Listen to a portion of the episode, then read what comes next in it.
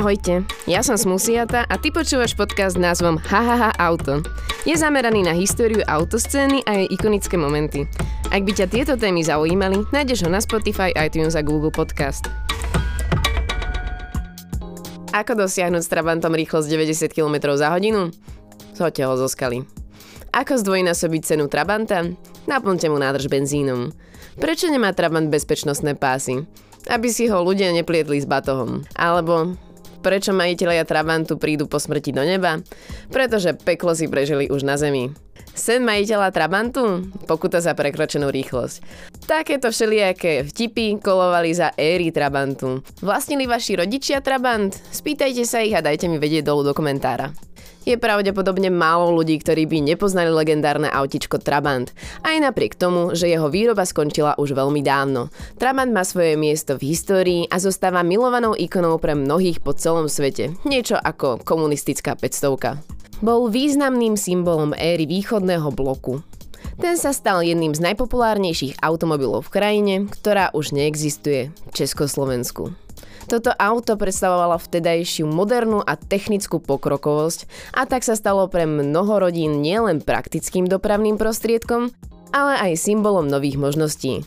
A práve legendárny Trabant bude témou dnešnej epizódy. Pozrieme sa na históriu, technické parametre, spoločenský význam a súčasnú obľúbu kultového Trabantu 601. Ja som Smusiata a vítaj v podcaste Haha Auto. Dnešná časť bude o Trabante. Trabant bol vyrábaný v Nemeckej demokratickej republike v období od roku 1957 až do roku 1991 v kolíske automobilového priemyslu v závode Schachschenrik Automobilwerke Zwickau.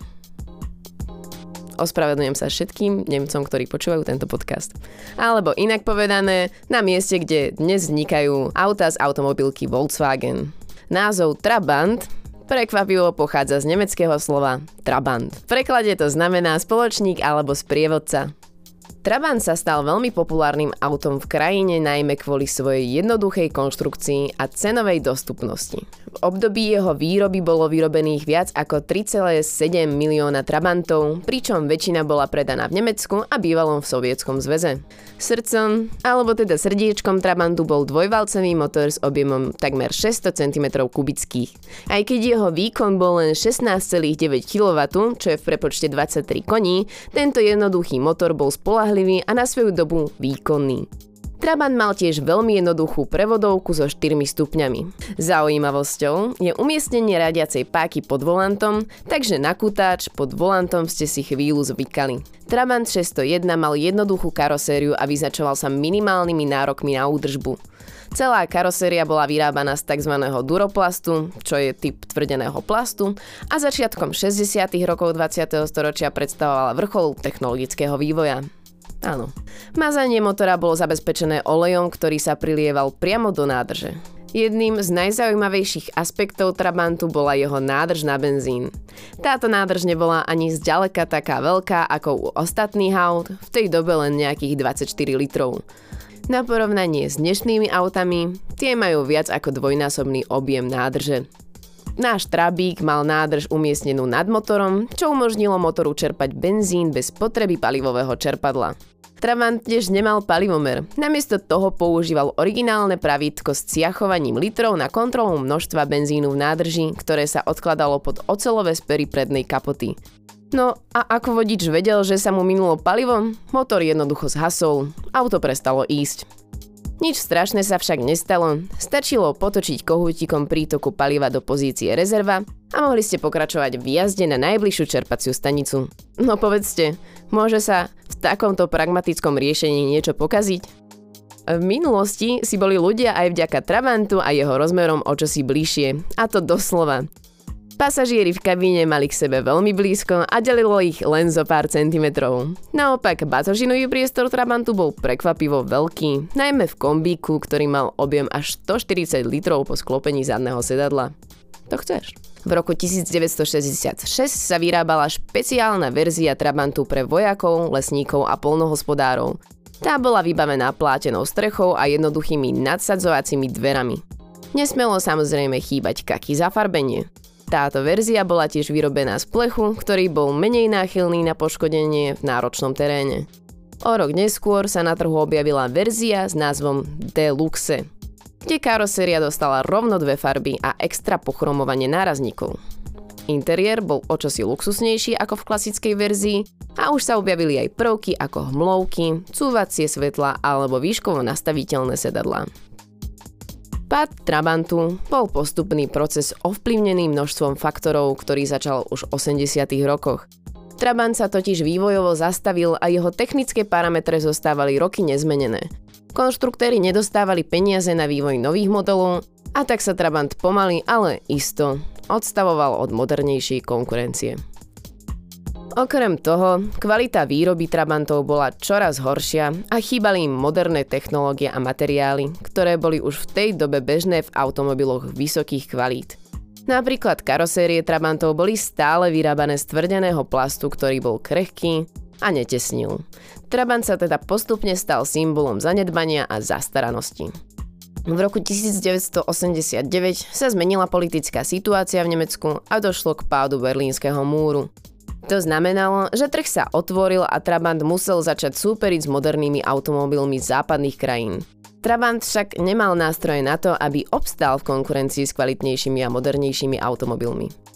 Pre predstavu, v týchto rokoch prichádza na trh legendárne BMW E30, Audi 80 či japonská legenda Honda Civic. Tie boli technologicky na míle vzdialené od socialistického Trabantu 601. O vzniku automobilky Honda ináč máme celú časť podcastu, takže určite choď na môj profil a vypočuj si ho. Link nájdeš v popise. Vzhľadom na tieto faktory bol Trabant nakoniec nútený zastaviť výrobu, pretože už nemal dopyt a nebol konkurencieschopný. Všetci si ho však pamätáme ako kultový automobil, ktorý si získal srdcia mnohých ľudí a ako ikonu a značku, ktorá sa žiaľ nedokázala prispôsobiť novým časom a požiadavkám trhu. Príbeh Trabantu nás núti zamyslieť sa nad mnohými otázkami. Ako by to mohlo vyzerať, ak by Trabant dostal viac financií na vývoj a inovácie? Ak by sa manažeri sústredili na kvalitu výroby, bolo by možné prežiť aj v časoch kapitalistickej konkurencie? Čo znamená teda slovo kultový v súvislosti s Trabantom? Trabant je v mnohých ohľadoch symbolom svojej éry a hrdo má svoje miesto v dejinách automobilového priemyslu. Je to výsledok doby, ktorej sa zdroje nevyužívali najlepšie a ktorá bola plná obmedzení a nedostatkov. Trabant síce nebol najkvalitnejším alebo najinovatívnejším automobilom na trhu, ale stal sa súčasťou našej kultúry a spoločnosti. Jeho symbolická hodnota naozaj prekonáva tie technické parametre. Schválne, skúste sa opýtať vašich rodičov alebo starých rodičov na Trabant. Možno budú spomínať na jeho nedokonalosti, ale vyrozprávajú vám príbehy, ktoré by bez tejto značky jednoducho nikdy nevznikli. Trabant priniesol slobodu v dobe neslobody. Nám však ponúka ale aj inú perspektívu. Ukazuje nám, aký vplyv môže mať nedostatok prostriedkov a neochota investovať do inovácií na kvalitu a úspech produktu. Trabant bol v mnohých ohľadoch dobrým autom, ale pretrvávajúce nedostatky v kvalite a vývoj ho nakoniec dohnali. To nás môže naučiť, že aj keď výrobcovia čelia obmedzeniam, musia sa snažiť maximalizovať svoje zdroje a sústrediť sa na kvalitu a inovácie. Príbeh Trabantu tiež ukazuje, že symbolická hodnota môže byť rovnako dôležitá ako technická kvalita. Trabant sa stal kultovým autom nielen kvôli svojej jedinečnej histórii, ale aj kvôli tomu, že sa stal súčasťou spoločenského povedomia a kultúry. Jeho jedinečný dizajn, farby a charakter sa stali súčasťou kultúrneho kanónu. Celý kult okolo tejto značky sa stali inšpiráciou pre mnohých. A čo teda Trabant v súčasnosti? Venuje sa ešte dnes niekto tomuto autu? Áno, a predstavte si, že práve partia Čechov a Slovákov s nimi napríklad prešla aj z Prahy do Afriky. Áno, Trabant s dvoma valcami aj so všetkými svojimi nedokonalosťami prešiel viac ako 20 tisíc kilometrov. Ciest okolo sveta Trabantom podnikli viac a natočili o tom aj tri dokumenty, ktoré sú na Netflixe a odporúčam si ich pozrieť. Okolo Trabantov sa po svete koná tona podujatí a výnimkou nie je ani Slovensko. Trabant, v dnešnej dobe už veterán, je stredobodom akcií ako Trabant Rally či Tour de Trabant.